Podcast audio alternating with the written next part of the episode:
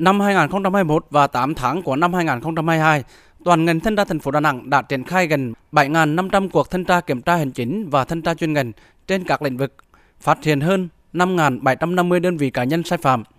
Thanh tra thành phố kiến nghị thu hồi nộp ngân sách nhà nước hơn mười ba tỷ đồng, hơn một nghìn hai trăm mét vuông đất và chuyển cơ quan điều tra ba vụ việc sai phạm.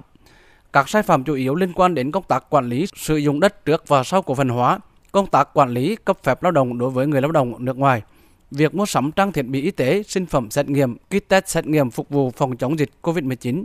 Thanh tra thành phố Đà Nẵng cũng ban hành quyết định xử phạt vi phạm hành chính với tổng số tiền xử phạt hơn mười hai tỷ đồng.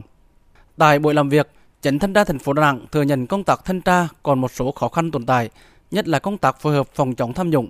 Việc phát hiện tham nhũng chủ yếu thông qua công tác điều tra truy tố, xét xử, còn công tác phòng ngừa từ xa như hoạt động giám sát, từ kiểm tra nội bộ chưa đạt hiệu quả.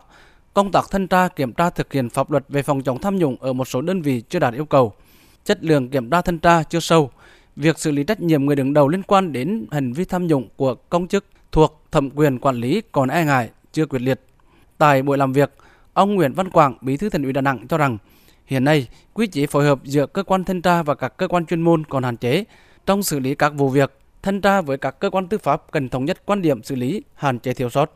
Kết luận thanh tra phải có cơ sở, có tính thuyết phục, có tính khả thi, tránh trường hợp thanh tra rồi để đó không thực thi được kết luận.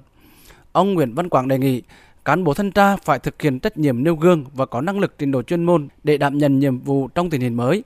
Trước mắt, ngành thanh tra thành phố tập trung một số nhiệm vụ trọng tâm, tập trung giải quyết các đơn thư vụ việc kéo dài, chủ động đề xuất nhiệm vụ thanh tra mang tính đột xuất, phát sinh theo yêu cầu nhiệm vụ của lãnh đạo thành phố. Tôi rất quan tâm đến cái câu chuyện về chất lượng của các cái kết luận. Các đồng chí lưu ý việc thu thập và đánh giá cái kết quả của quá trình thu thập và cái tính khả thi của kết luận thanh tra. Nếu chúng ta chỉ kết luận nó một cách nó hình thức, kết luận cho nó xong, thì chính các đồng chí đang là người phải đi giải quyết đấy. Hậu quả nó không thi hành được cái kết luận đó.